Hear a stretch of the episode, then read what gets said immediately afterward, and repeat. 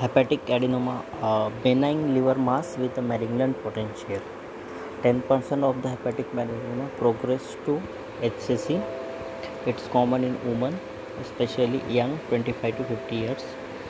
Adenoma risk factors are OC pills, anabolic steroid. Generally, adenoma are solitary and majority incidentally found.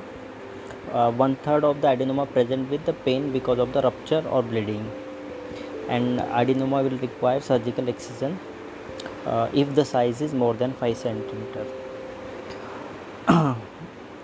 Adenoma are composed uh, on a course of a benign hepatocytes containing increased glycogen uh, fat bile ducts uh, bile ducts are not observed. Hemorrhage and necrosis are commonly seen there is a class